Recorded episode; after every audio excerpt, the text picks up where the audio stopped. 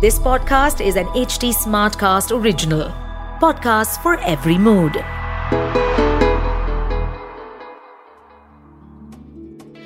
हम सबको पता है कि आयुर्वेद हमारी ज़िंदगी में क्या महत्व रखता है आयुर्वेद हमारे रोगों का इलाज ही नहीं करता, बल्कि हमारे लाइफस्टाइल्स को बेहतर बनाने में भी मदद करता है इस एपिसोड में हम आयुर्वेद के महत्व पर और विस्तार से चर्चा करेंगे साथ ही आचार्य जी से जानेंगे कि उनके बिज़ी शेड्यूल में वो स्ट्रेस को कैसे हैंडल करते हैं।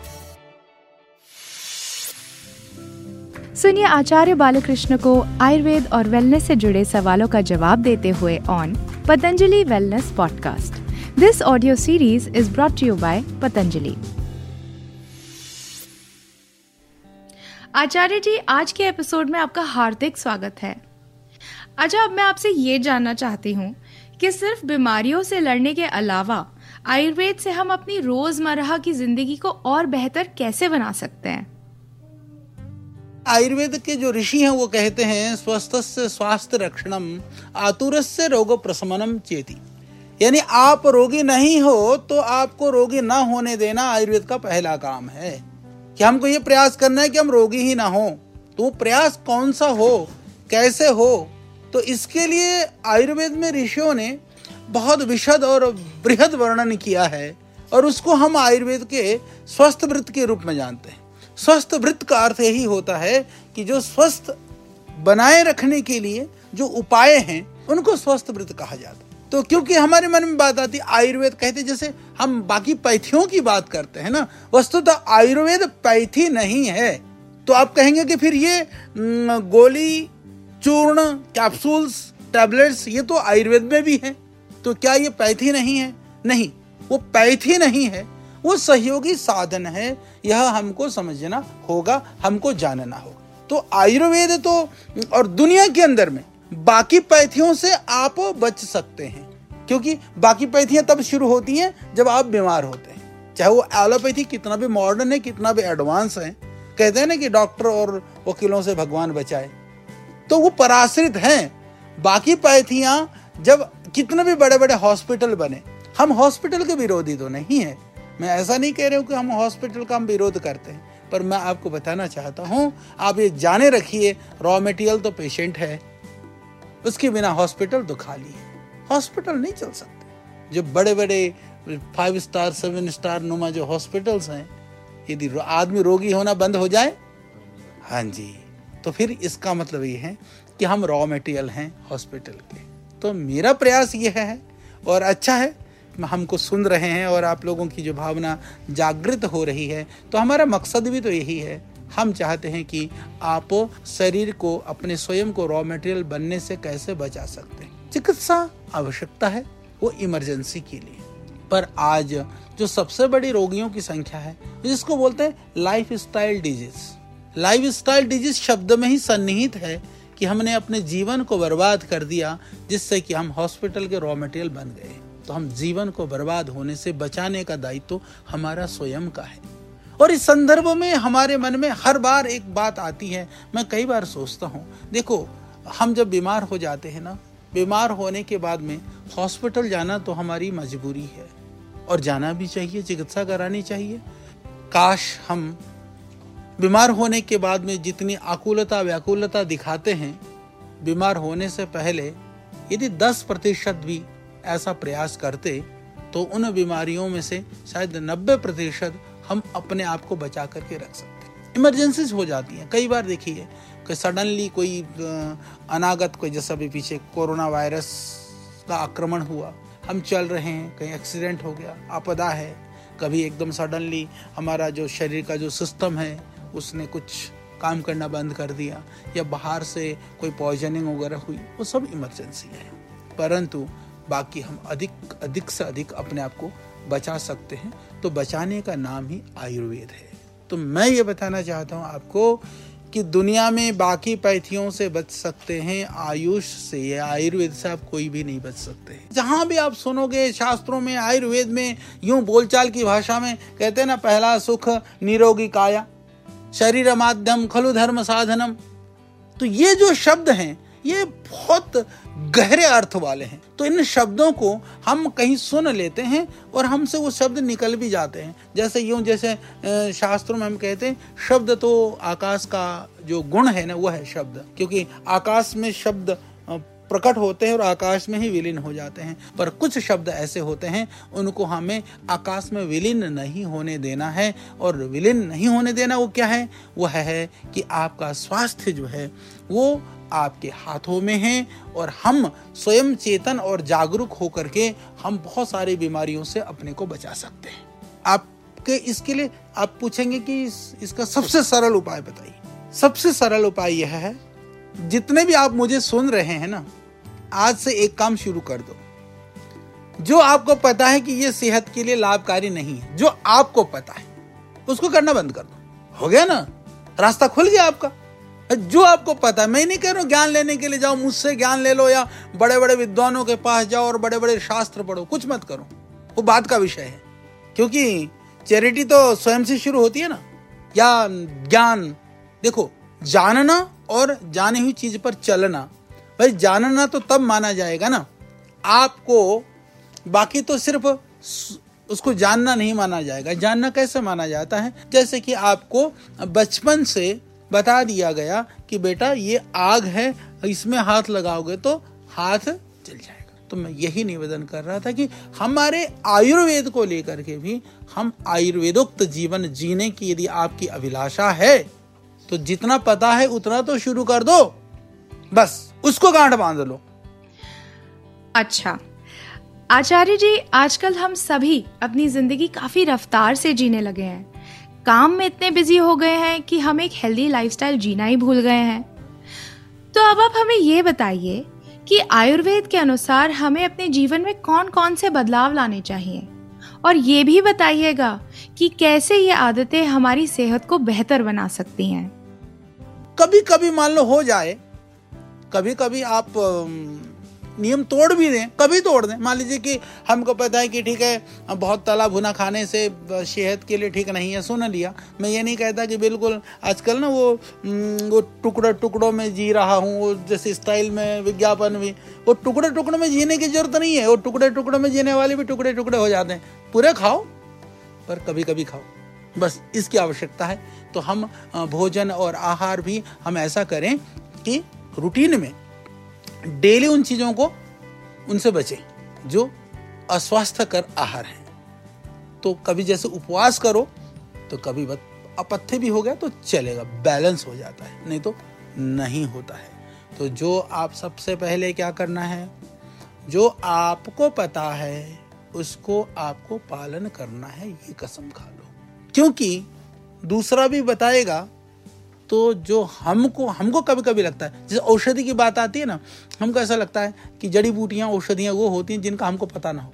जैसे इतने पेड़ पौधे जंगल देख रहे हैं। लोग कहते हैं, इसमें जड़ी बूटियाँ होती हैं क्या? भाई, हम अभी जंगल में हैं, यहाँ पर हिमालय में आनंद ले रहे हैं, जैसे मान लो। लोग यही पूछते हैं, इसमें जड़ी बूटियाँ हैं आचार्य जी? अरे भाई, हर एक जड़ी बूटी ही है, जो आपको जो भी दिख रहा है। नास्ति मूलम अनौषधम, अयोग्य पुरुषो नास्ति योजक तत्र दुर्लभ। इस धरती के अंदर ऐसा कोई भी वनस्पति, कोई भी पौधा, कोई भी वृक्ष, कोई भी लता, कोई भी पुष्प, ऐसा कुछ भी नहीं है जो औषधीय गुणों से रहित हो। फिर क्या है? और ऐसी, ये इसके बाद अगला जो लाइन हमने बोला ना, अयोग्य पुरुषो नास्ति। बहुत इंटरेस्टिंग है कि बोले कोई बेकार नहीं है आदमी भी। हमको लगता है नहीं ये तो बहुत काम का ये तो बड़ा बेकार है। ये तो अच्छी है, ये तो अच्छा है, ये तो खराब है, ये बेकार है। ये किसकी तुलना में है? ये व्यक्ति की तुलना में है? नहीं। ये आपके स्वभाव की तुलना में है। ये बताओ, जो बिल्कुल निकम्मे होते हैं, उनके फ्रेंड्स नहीं होते क्या? और जो बहुत अच्छे होते हैं, क्या उसके, उनके दुश्मन नहीं होते? फिर एक ऐसा क्यों है? इसको आप सोचो ना कि अच्छों को भी सब स्वीकार नहीं करते हैं, बुरे भी दुनिया में अकेले नहीं हैं। इसका अर्थ यह है कि हम अच्छे और बुरे अपने स्वभाव के, अपने स्वभाव के अनुसार हम ढूंढते हैं।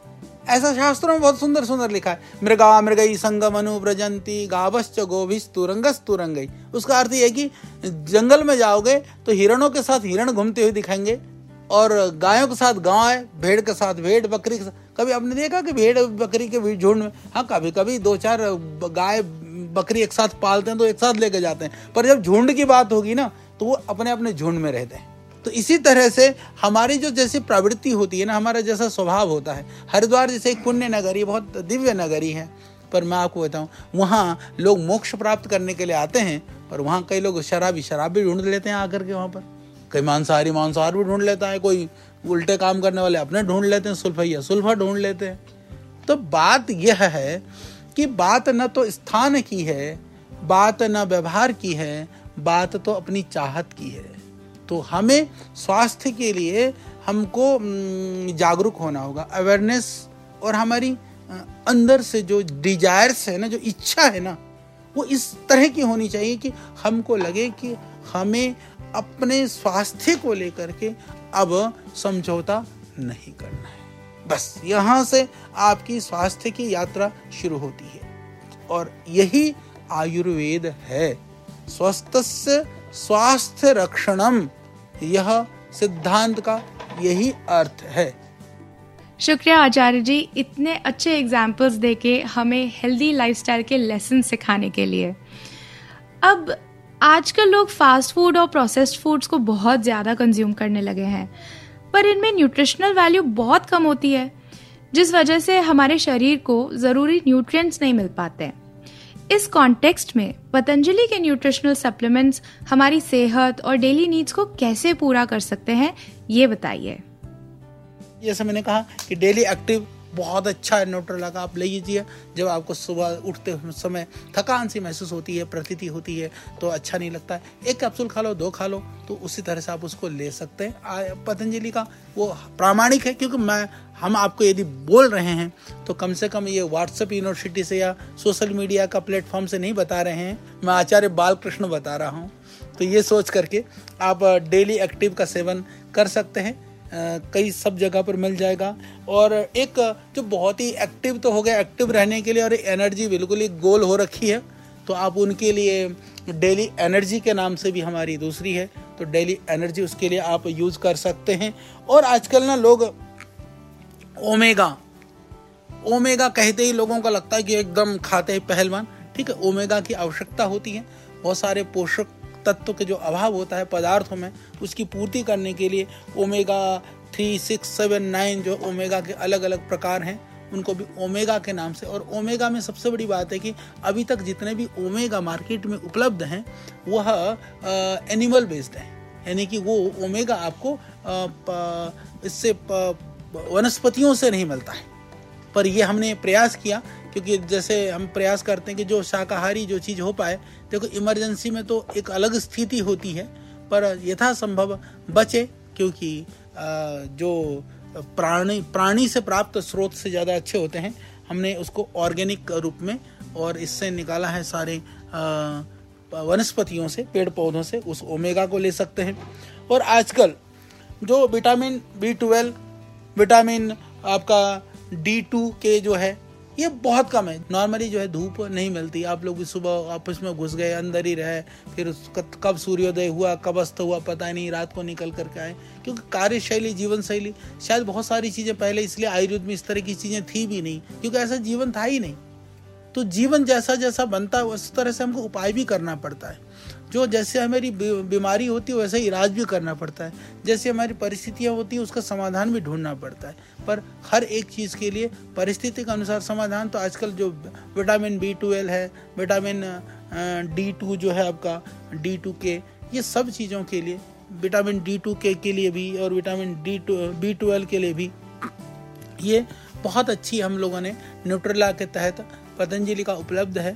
आप ले सकते हैं। निरापद है। और मज़ेदार बात हमने ये देखा, जो सिंथेटिक जो ये, जो विटामिन वगैरह होते हैं ना, वो बॉडी में डिजॉल्व नहीं होते हैं ज़्यादा। वो कम डिजॉल्व हो पाता है, पर नेचुरल जो बना होता है, या प्लांट्स बेस्ड होता है, वो शरीर में एब्जॉर्ब हो जाता है, वो डिजॉल्व हो जाता है। तो एब्जॉर्ब वो अच्छी तरह से हो पाए, वो शरीर शरीर के अंदर वो घुल घुल जाए, इसके लिए भी वो लंबे अच्छा क्योंकि जो सिंथेटिक वाला पार्ट है डोज कम ज़्यादा होने पर भी हानि होने की ज़्यादा संभावना रहती है। जो प्राकृतिक होता है, वो हानि होने की कम संभावना रहती है। कोई मैं इसलिए हमें प्रयास करना चाहिए, प्राकृतिक चीज़ों का ही हम सेवन करें।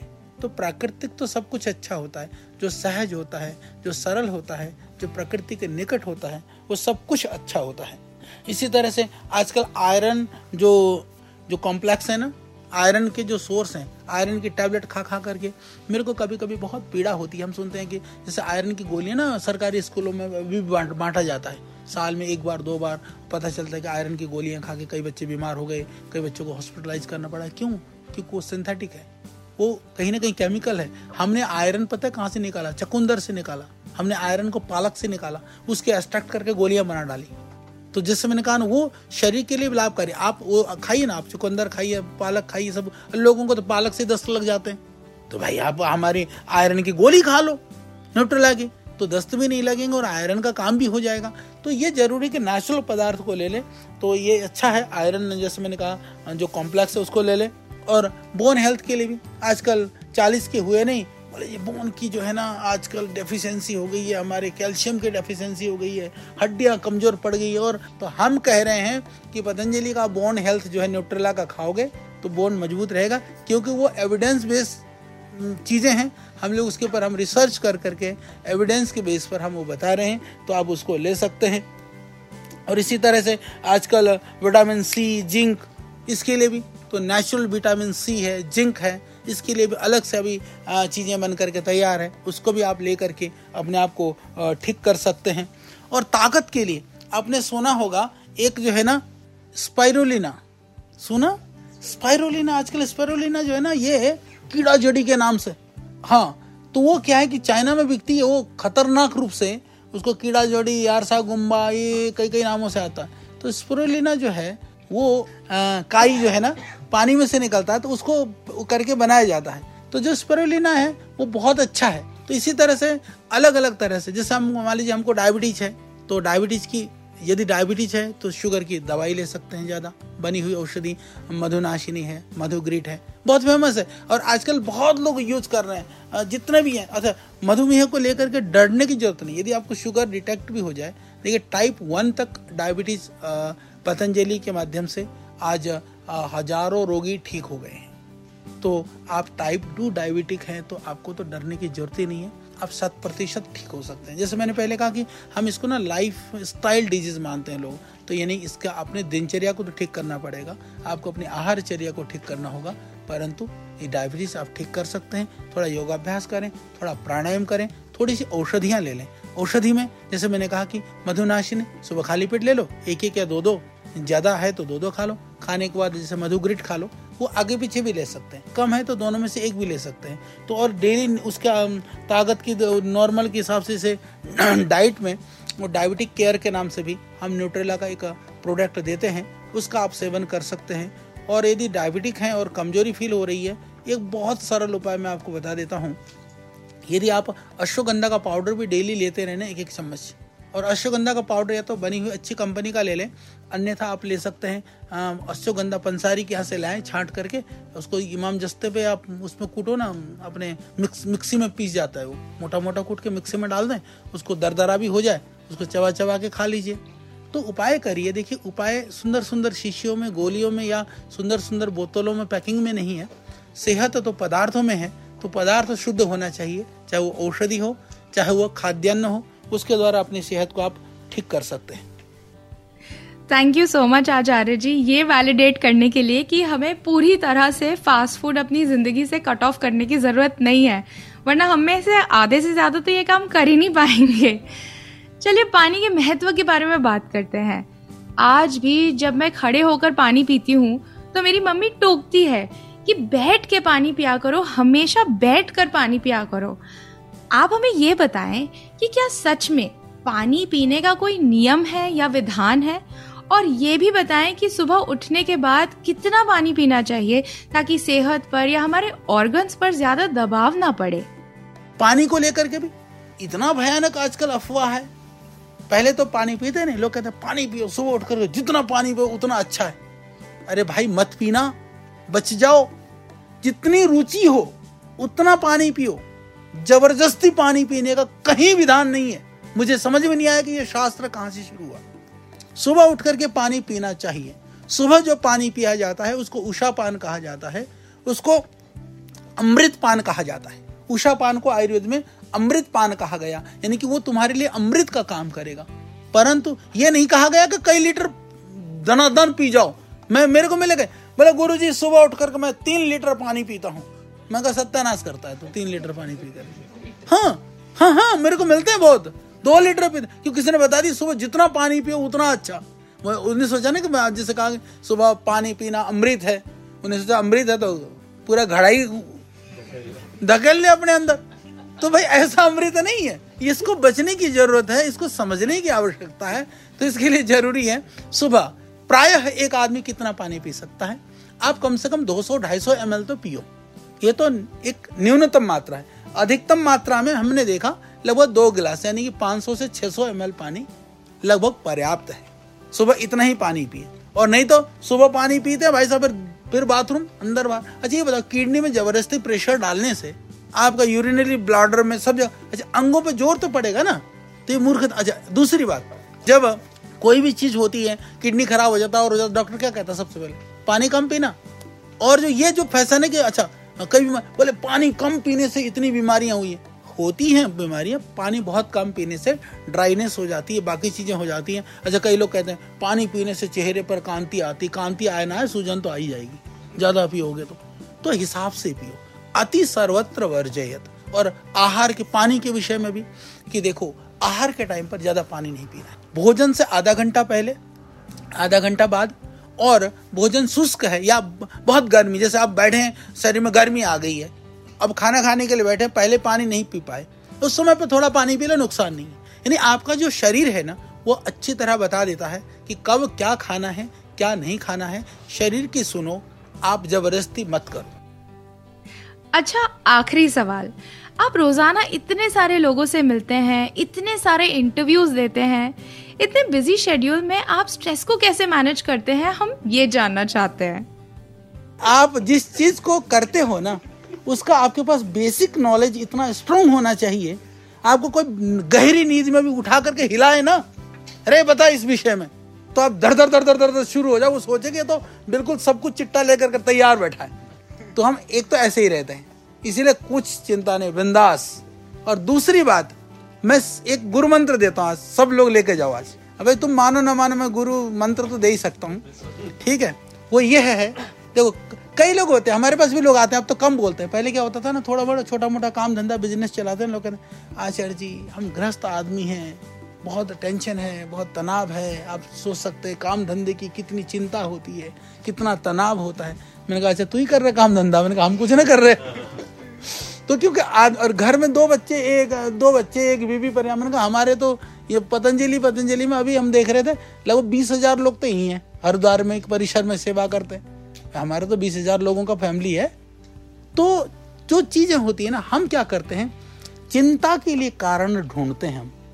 अब चिंता के लिए कारण नहीं ढूंढना है हमको, चिंता से मुक्त होने के लिए कारण ढूंढना है तो हम चिंता से मुक्त अवश्य हो सकते हैं, ऐसा हमारा मानना है। अब सुन लो गुरु मंत्र। गुरु मंत्र यह है, हमारी सारी ज़िंदगी।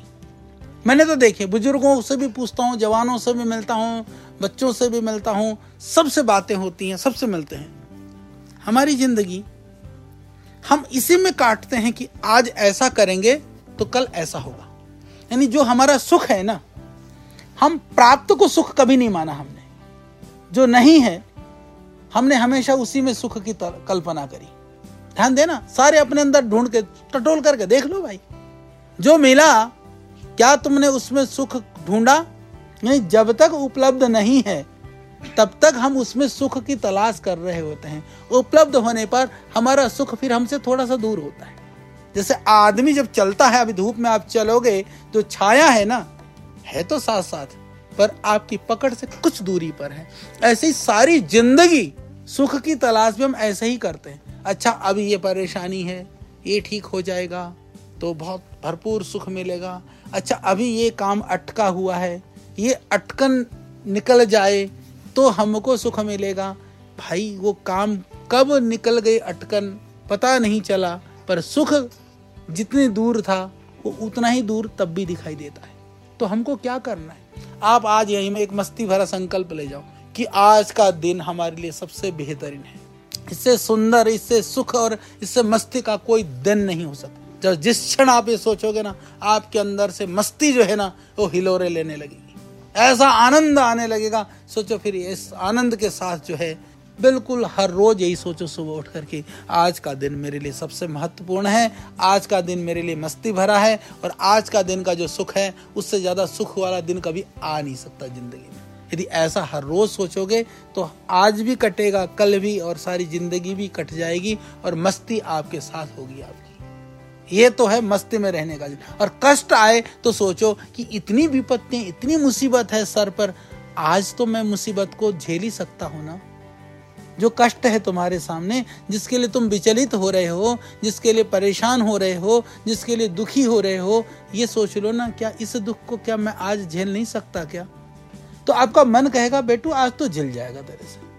मैं हर रोज सुबह उठ के यही सोचो तो सारी ज़िंदगी झिल जाएगी। तो कष्ट भी झिल जाएँगे और मस्ती का भी पूरा स्वाद ले पाओगे। तो ज़िंदगी जीने का यही ढंग है, यही मंत्र है और यही सारे शास्त्रों का सार है। इसको गांठ बाँध लेना। आचार्य जी, आपको बहुत बहुत धन्यवाद। आपका ज्ञान और समर्थन हमारे लिए अत्यंत महत्वपूर्ण है। Thank you once again Patanjali wellness podcast को सुनने के लिए log on to H T आप पतंजलि वेलनेस पॉडकास्ट को Google Apple Spotify Gaana Jio Saavn जैसे अन्य म्यूज़िक स्ट्रीमिंग एप्स पर भी सुन सकते हैं। इस ऑडियो सीरीज़ पर अपडेट्स पाने के लिए हमें फॉलो करें on all major social media channels हमारा हैंडल है at the rate H T To stay updated on this podcast, follow us at HT Smartcast on all the major social media platforms. To listen to more such podcasts, log on to www.htsmartcast.com.